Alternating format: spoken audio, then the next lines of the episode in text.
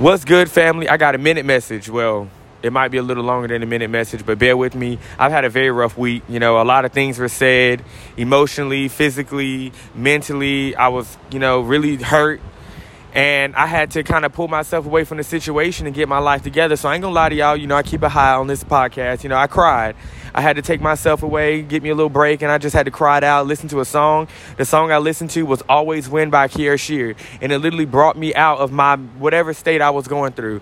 And in the song, she talked about how I will always win, and she also stated how no weapon formed against me shall prosper. And when she said that, I immediately started praying because why am I out here letting what people say affect me?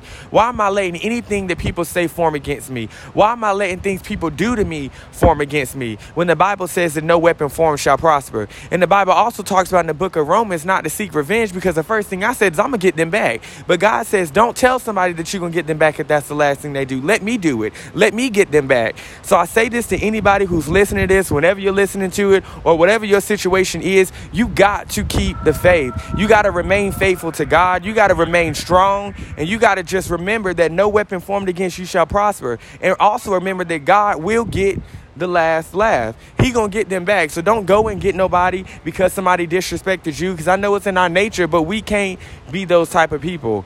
We gotta lean on God and keep the faith. But that's all I got. I'm out.